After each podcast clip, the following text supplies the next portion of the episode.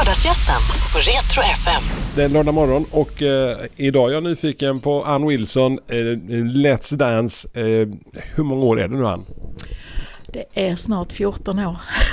det känns som en evighet. Jag brukar säga att det är lyx att åldras på bästa sändningstiden fredag kväll. Lite dimmigt och sådär. Ja, nej men jag kan väl säga att jag tycker det är, det är lika roligt varje år. Det är nya utmaningar, det är nya deltagare. Alla mm, tacklar liksom utmaningen på olika sätt och någonstans så tror jag att det är mm, det är det som jag tycker är så spännande, att sitta och se hur de klarar och, och våga släppa loss och lära sig de här fantastiska danserna som vi har i latinamerikansk modern dans. Men, men tror, tror, du det för ett gäng år sedan att det skulle bli så många säsonger än?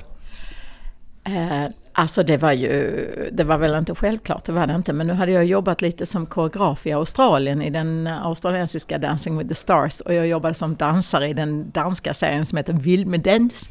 Så jag kände väl någonstans att eh, det här programmet och konceptet är ett bra koncept. Och jag tror att många människor som är runt programmet också inser hur, eh, ja, hur spännande det är helt enkelt. att se utvecklingen och ja, utmaningarna. Jag kan väl inte säga att det var själv lika utmanande när du drog hit mig till Helsingborgsfestivalen för ett antal år sedan. Lyteskomik, alltså jag kommer ihåg recensionerna i Helsingborgs Dagblad. Eh, det var som eh, någon sån här eh, brottsling från vilda västern eller någonting. Ja, och så var det tror jag Johan Östberg från Fame Factory. Vi försökte följa dina steg?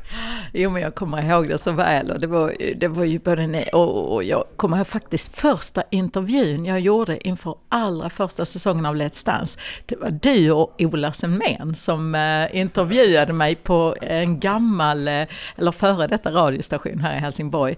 Och jag kommer ihåg jag var så sjukt nervös när jag skulle in och träffa er så att jag var helt, eh, men ja, jag är fortfarande där 14 år senare. Så kul har det varit och jag, eh, ja, ångrar inte en eh, minut av den här resan. Du har ju ett omtumlande liv. Halva, halva, halva året så är det eh, Let's Dance och allt inför.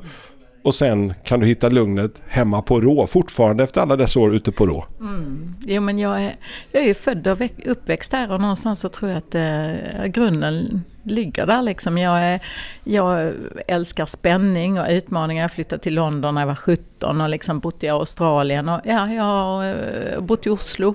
Um, sett ofantligt mycket av världen och känner nog att jag är väldigt tacksam för att man har fått eh, öppna ögonen.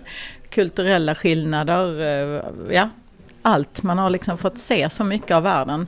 Men eh, hjärtat ligger på rå. Det kommer det alltid att göra och jag uppskattar ju havet och närheten till havet enormt. Hur, hur, gör man som förälder och släpper iväg liksom sina ungar? Så alltså, eh, jag har en, en dotter som har fyllt 17 precis och vill åka till London. Jag bara säger ah, nej. Det. nej jag, jag, jag får nog säga att jag måste ha haft världens eh, mest eh, modiga föräldrar tror jag faktiskt. Det handlar nog mer om att eh, så, min son, han är nu eh, 15 år själv och jag eh, liksom ha en nightmare som att han skulle vända sig om och säga till mig att han vill åka till London liksom. Men, men eh, mina föräldrar, eh, jag säger eh, otrolig tacksamhet. Smarta, kloka och kände att jag måste få lov att uppleva mina drömmar och jag tror de gav mig så mycket kloka råd på vägen så att ja det, ja, det gick ju bra och det är jag väldigt tacksam för idag. Hur gammal var du när du insåg att du skulle bli fantastiskt duktig på att dansa och se det där liksom? Ja, fantastiskt duktig. Det tror jag nog aldrig jag hade liksom som, som mål från början utan det var en otrolig nyfikenhet. Jag var så nyfiken på att se om jag kunde utmana eh, mig själv både fysiskt och, och det här att, att eh, hitta harmoni mellan rörelse, musik, känsla. Jag, jag var ju egentligen ganska blyg när jag var yngre och eh, jag tror just den här blygheten gjorde när jag dansade så gick jag in i någon annan roll och vågade, eh, vågade vara en annan person på något sätt. Och det gjorde nog att jag, ja, det gjorde nog att jag ja, ville ta den chansen och prova mig på som dansare. För att där kände jag mig trygg liksom. Vilken var den första dansen du lärde dig an? Cha-cha-cha. det var det. Jag glömmer det aldrig. Jag hade mammas, eh, lånat min mammas eh, helplisserade kjol och en prickig blus och eh, skor med liten klack. Och jag tror inte jag var mer än 11 år eller något sånt där, 11-12 år och gick in på dansskolan och lärde mig min första cha-cha. Vilken är den lättaste dansen för oss då som är lite dansinvalider? Om man nu skulle börja med någonting som man kan ändå se, föra sig någorlunda vettigt?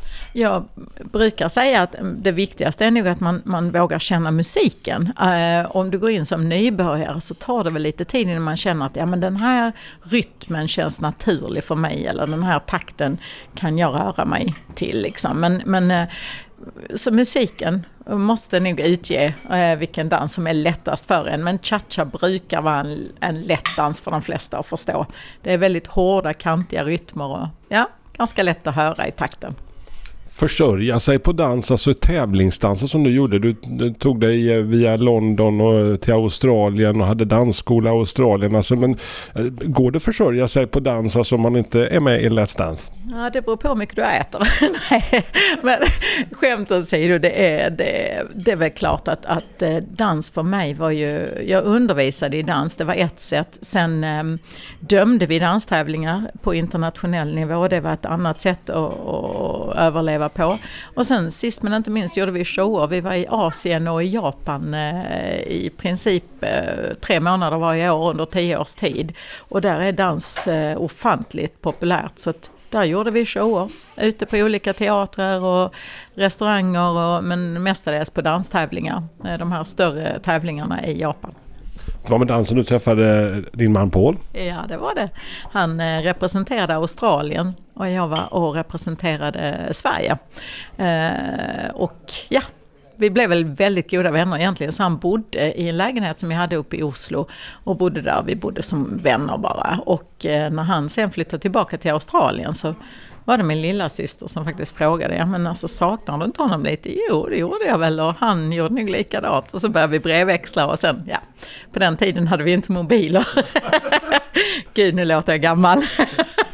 men eh, ja, så blev det lite brevväxling och sen eh, helt plötsligt så, ja, satt jag på ett flyg på väg till Sydney. Hur många år blev det Australien? Eh, totalt bodde jag där fast i 13 år och sen två år som vi pendlade fram och tillbaka. Så att eh, 15 år kan man väl säga Eh, hade jag australisk eh, adress kan man väl säga. Australiensisk adress. Men hur stor är dansen i Australien versus här i Skandinavien i Norden? Jag får ju känslan att ballroom dancing, England, Australien, stort som tusan. Ja men det är det. Och Australien, det, det som jag upplevde var bra med Australien det var att eh, det är en sån surfarkultur. Men, men eh, de gillade att klä upp sig, komma in, eh, killarna kom alltid i liksom ja, väl uppklädda på träningarna och, och tjejerna med. Och det var, det, var, det var inte bara en hobby det var en framtid. Och jag är ju jätteglad idag, några av våra äldsta elever som kom in när de var 11-12 år, de driver egna dansskolor i Sydney nu och är med som stora stjärnor i, i Dancing with the Stars, både i Australien och i USA, så det är jättekul. Är, är, ska vi säga att är det den engelska varianten av Let's Dance eller? Ja, den engelska varianten heter Strictly Come Dancing. Och jag och eh, Paul var med på det eh, Strictly Come Dancing hade ett 50-årsjubileum i Royal Albert Hall och då var jag och Paul eh, med då min före detta man och representerade resten av världen mot England. Och det var faktiskt den kvällen som själva konceptet med Let's Dance eller Strictly Come Dancing kom, ja, föddes kan man väl säga. Så, ja. så det blev naturligt att när, när det väl landade efter 100 ljusår i Sverige? ja, nej, jag, jag var faktiskt med som dansare i Danmark och då var det svenska tv-teamet där nere för att titta och ja, lära. Och då, eh, ja, då satt jag vid sidan om dem och började prata och ins de insåg att jag var svensk och, och så vidare. Sen, så, ja, sen landade jag helt enkelt på en casting i Stockholm. Så jättespännande. Man har ju sett många av de dansarna som har varit i danska vild med dans. Vi som bor i denna sydliga delen av Sverige har ändå följt det på dans-tv. De har ju även dykt upp i eran upplaga i TV4s upplaga också. Ja men absolut, vi har ju många dansare. Jag var ju med där i början och sitter nu i juryn och sen har vi Tobias Karlsson som var med som dansare många gånger. Eh, men det är ju mina kollegor och vänner, jag känner ju dem allihopa som, som är med, både som dansare och juryn. Eh, en av jurymedlemmarna i den danska Vill med dans, Anne Laxson, är ju bland annat en av mina första danslärare. Och eh, Jens Werner som också sitter som domare har jag ju tävlat mot under många år så att ja det är kul. Vem är det mest hopplösa fallet som blommat ut under de här 11 åren? Om du kan ta oss rekapitulera. Alltså vi har ju haft några sköningar som alltid dykt upp. Så menar, vi, pratar, eh, vi pratar om eh, Frid och hans minne, Lasse Brandeby. Vi har haft, eh, haft eh, Björn Ranelid som har svängt de lurviga på dansgolvet och tyckt och eh, mycket och sådär. Ja men alltså det är ju, eh, jag tycker den, alla har försökt, alla har blivit bättre. Det vill jag väl säga. Sen är det ju, eh, vår bedömning handlar ju inte bara om att bli bättre, vi vill ju se bra kvalitet på dansen och att eh, att deras eh, musikalitet förbättras och de uttrycker, eh, uttrycker sig fysiskt. Jag kan väl säga att eh, Måns Zelmerlöw gick in som en eh, tonårskille liksom, som skulle vara cool och som utvecklades till en riktigt duktig dansare. Så upplever jag honom. Eh, sen är vår egen Tina Nordström, det går ju inte att, att, att, glömma hur hon kom in på höga klackar. Och det var väl lite Bambi på, Bambi på halis i början. Eh, och, och, sen rev av en jive i, eh, som finalnummer som var helt fantastiskt. Dansar Tina fortfarande eller hon besöker dansskolan hos dig fortfarande? Eller? Ja, hon har varit och tränat lite hos mig. Jag kör ju något som heter Latin Fitness och Latin Fitness Dance, en träningsform där vi dansar latinamerikanska danser. Det har jag hållit på med i många år och där har hon varit med jättelänge. Men just nu så, eh, hon har haft lite skador och så, så nu eh, drog hon med mig till gymmet faktiskt. Så vi ses eh, ofta fortfarande, men eh, olika träningsformer. Det låter, är det en skadefylld sport, dansen Ann? Nej, inte dansen. Jag tror faktiskt hon har varit ute på andra äventyr. men det får, hon, det får hon stå för själv. Men, eh, men eh, vi ska faktiskt jobba ihop lite under våren också. Jag, eh, hon har dragit med mig ut på lite nya, nya Eh, konstformer som inte har med dans att göra. Så att jag kommer att vara i tv en hel del under våren. Spännande! Men hur väljer man ut, är du med i den här processen när man väljer ut eh, de här som ska vara med eller det är ett TV Kan du berätta hur funkar det inför en säsong med Let's Dance? Han? Ja, det är inte jag personligen, men sen är det klart vi, vi kan ju alltid vara med och rekommendera om det är någonting. Men det finns ett team i TV4 och, och bland annat i castingen i Mastiff som sitter och jobbar aktivt med eh, våra dansare då framförallt och hitta rätt dansare till rätt profil. Det ska vara rätt längdmässigt och man ska kunna eh, ja, samarbeta personlighetsmässigt sånt. Så det är ett helt team som sitter och utvärderar det. Sen kan vi ju rekommendera både dansare och eh, ja, våra kändisar eller våra deltagare kan du väl säga. Börjar det bli svårt att hitta och få folk eller har du en kö med folk som vill ställa upp liksom och, och, och vara med någonstans? Det, varje år så har vi ju kö med folk som gärna vill vara med och som gärna eh, vill ta den utmaningen och framförallt kanske gå in på någonting helt nytt. Blotta en helt annan sida av sig själv. I år har vi ju eh, Mendes. Alla tror ju att Mendes måste ju kunna dansa för han är ju lite latinokille men det får vi se om han klarar det. Och sen har vi ju en sån här kille som Lantz eh, Hedman och jag menar det är, ju, det är ju bara för att man är sportskille så betyder det inte att man kan röra sig graciöst och med, med kontroll till musik. Det ska bli jättespännande. Men jag tror det är tjejernas år i år. Det sa jag redan på presskonferensen. Jag tror att eh, årets eh, Let's Dance kommer handla om Kristin Kaspersson, jag tror det kommer handla om eh, Magdalena, jag tror det kommer ha, ja, jag tror det är tjejernas år i år helt enkelt. Sanna Lundell, jag tror det är många tjejer som inte kommer att ge upp så lätt. Vi har ju sett en och annan stel fotbollsspelare, handbollsspelare, tennisspelare som man tänker är de stelopererade. Alltså, eh, Nej, när ni lindar in det så fint i de första avsnitten när ni bedömer? Nej, men jag tror att det ska vara en kombination av allt. Det är väl som all inlärning. Du ska få kritik så att du vet vad du kan förbättra, men samtidigt så måste det finnas ett hopp om att man kan förbättras. Och sen eh, sist men inte minst så är det ju viktigt att man talar om för deltagarna att det här är inget personligt. Det handlar inte om dig som person, utan det handlar, på det, handlar om det du åstadkommer på dansgolvet. Och det tror jag är det viktiga. En av mina favoriter, Rickard Söderberg. Fantastisk på dansgolvet, alltså eh, graciös. Eh, Rickard Söderberg, ja absolut. Han eh, var mjuk och känslosam och jag tror det var det som fångade publiken hemma. Kan du se dig själv hålla på det här tio år från nu? Jag vet inte. jag säger varje år, nej nu får jag ta lite paus liksom. Men, eh, men sen har jag ju stöd från familjen. Sonen tycker det är kul när jag är med. Han kan hänga med upp till Stockholm och, och uh, hänga med kompisar där lite grann. Och ja, för övrigt så är det familjen som också stöttar och uppmuntrar till att jag ska göra detta. Så, uh, Eh, och nu har vi ju några av våra duktiga danslärare som också har varit mina elever i väldigt många år som också är med i serien. Så det ska bli kul att se hur de antar den utmaningen.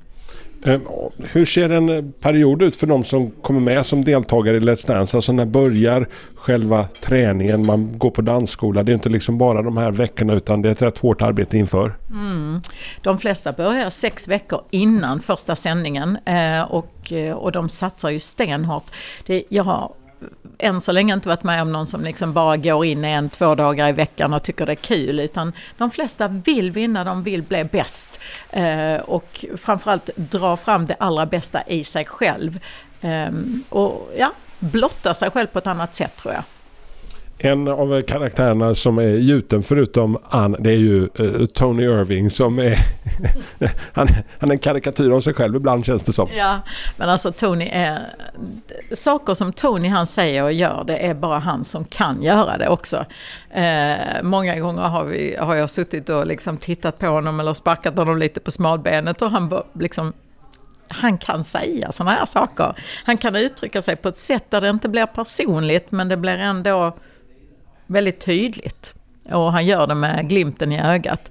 Eh, ja, det är med hans eng, brutna engelska som jag tror gör att det blir så fantastiskt charmigt. Och, ja, han, är, han är väldigt speciell men väldigt duktig på det han gör.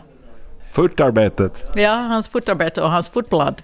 Och eh, han har haft eh, många roliga grejer. Jag, jag, man kan ju gå in på YouTube och klicka lite för där är ju så många gånger när han liksom kläcker ur sig saker. Man, man försöker, man gör sitt allra, allra yttersta för att inte bryta ihop i skratt. Men eh, ja, det är inte helt lätt. Finns det några sådana bloops och blunders eller någonting som inte sett något som du kan berätta som är lite halvt preskriberat där, sådär som man vågar lyfta? De flesta tror jag faktiskt syns. Man kan gå in och, och, och se dem på uh, Youtube men uh, ja, det är klart vi har haft grejer då. då uh, ja, vi gick ner en gång från, från scenen och skulle gå ut och ja, snubblade väl till. Jag landade in i en, uh, liten pelare och skrapade upp knät. Jag har fortfarande ärr och Tony fångar mig. Och vi har haft många sådana saker som har hänt. Men um, för det mesta så, så är det ju hans roliga uttryck. Um, han tränar ju lite ibland på svenska ord för att det ska vara tydligt. Och när han då tränar så vet jag ju någonstans att det här ordet kommer att bli ett problem för honom. Och när det då äntligen kommer så då blir det ofta eh, att man bryter ihop och skrattar gott. Men du, alltså du har ju hållit ett extremt högt tempo. Har det aldrig känts som att pff, bara ta det lugnt? Du vet alla som jobbar i media att det, bakom kulisserna så är det ett stentufft jobb. Jo men det är det ju. Men jag måste säga för, för 2013-14 där någonstans så fick jag ta ett halvårs paus och göra absolut ingenting. Um, kroppen var väldigt, väldigt trött och jag ja, gick väl in i väggen som många säger. Eller utmattningssyndrom var väl det som stod på pappret tror jag. Um, och då insåg jag väl kanske två viktiga saker med livet. Och det första är att det du gör, gör det för du tycker det är kul. Och för det andra, även om allt är kul så kan man inte göra det kanske. Men, men sen var det också, jag lärde mig att um,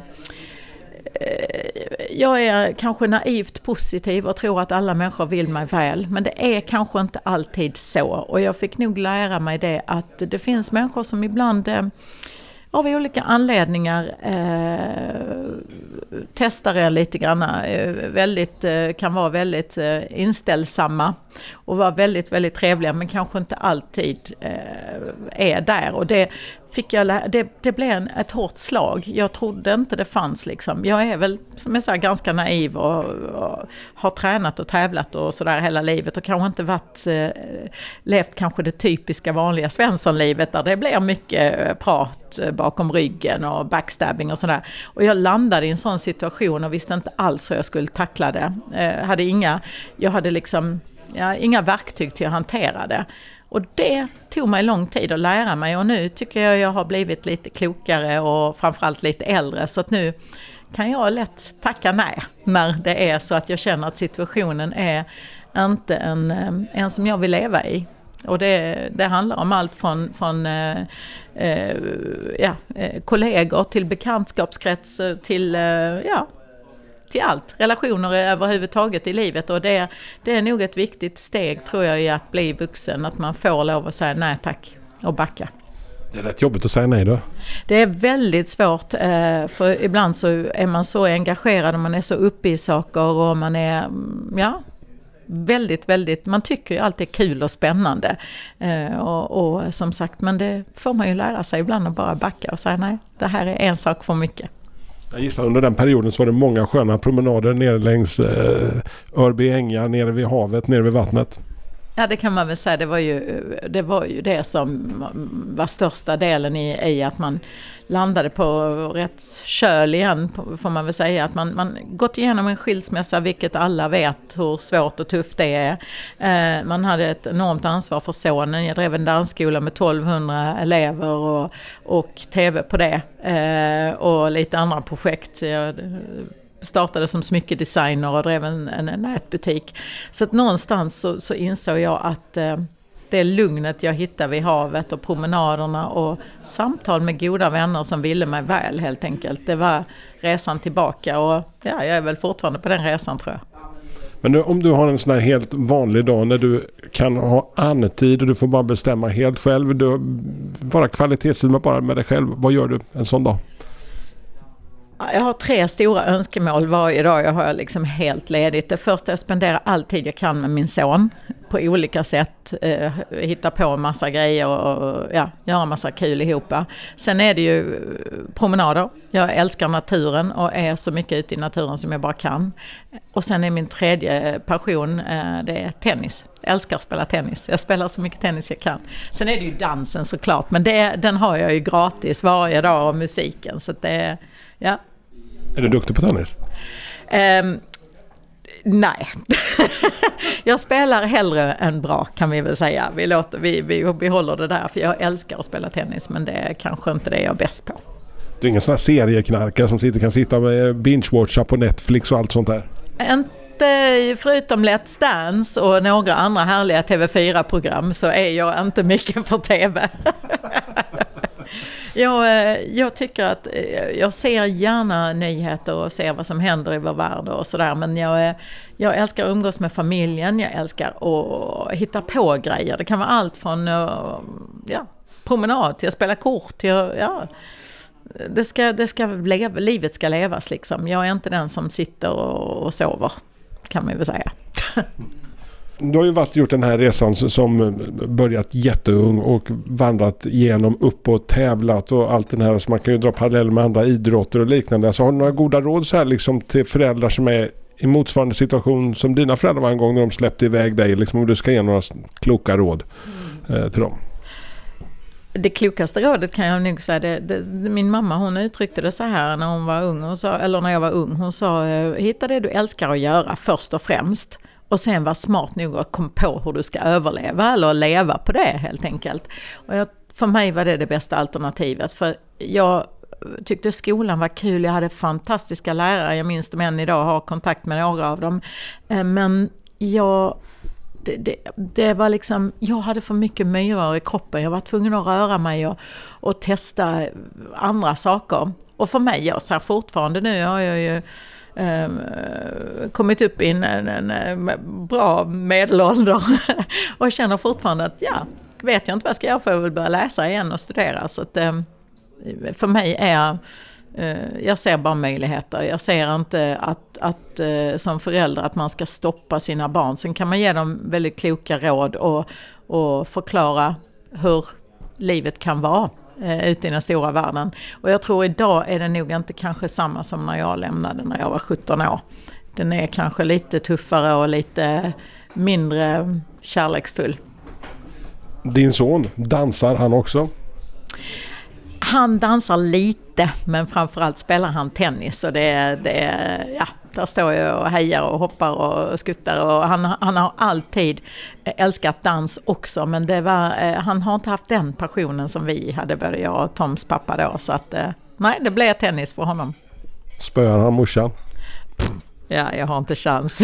Vi var på semester för lite sedan eh, och stod och spelade och efter några bollar så bara ristade han så tyckte han nej jag var så, jag var så kass helt enkelt att han valde att, att, stå och slå mot en vägg istället. Så det, men, men det får jag ju acceptera. Det är liksom, jag, jag, kan inte vara bra på allt. Men jag, jag har en dröm att spela en turnering, en tävling någon gång. Bara för att se. Seniortouren. Let's play tennis eller något. ja, jag får väl prata med Jonas Björkman och se om vi kan hitta någon lösning på det. Men du, om, eh, till sist tänkte jag så här Anna, jag eh, brukar alltid låta någon välja ut en låt som betyder fortfarande väldigt, väldigt mycket. En som du skulle kunna ha på autorepeat som kan vara någonting från eh, tonåren eller någonting du har växt upp med. Men någon låt som bara så, oh, kvalitetsprodukt. Det finns ju, det är ju inte någon national anthem, men det finns en låt som heter I still call Australia home.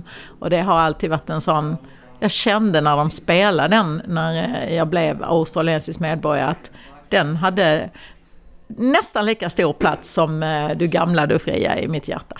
Okej, okay, så vi tar en eh, kängurulåt då? Då tycker jag ni ska hitta någon kängurulåt. Ann, ha en fantastisk eh, dag och vi ses i TV-rutan. Ja, det gör vi.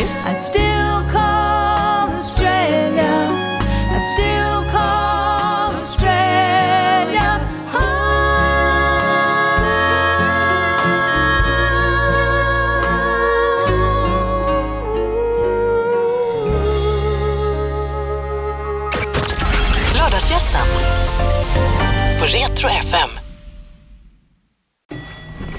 Nej. Dåliga vibrationer är att gå utan byxor till jobbet. Ah. Bra vibrationer är när du inser att mobilen är i bröstfickan. Få bra vibrationer med Vimla.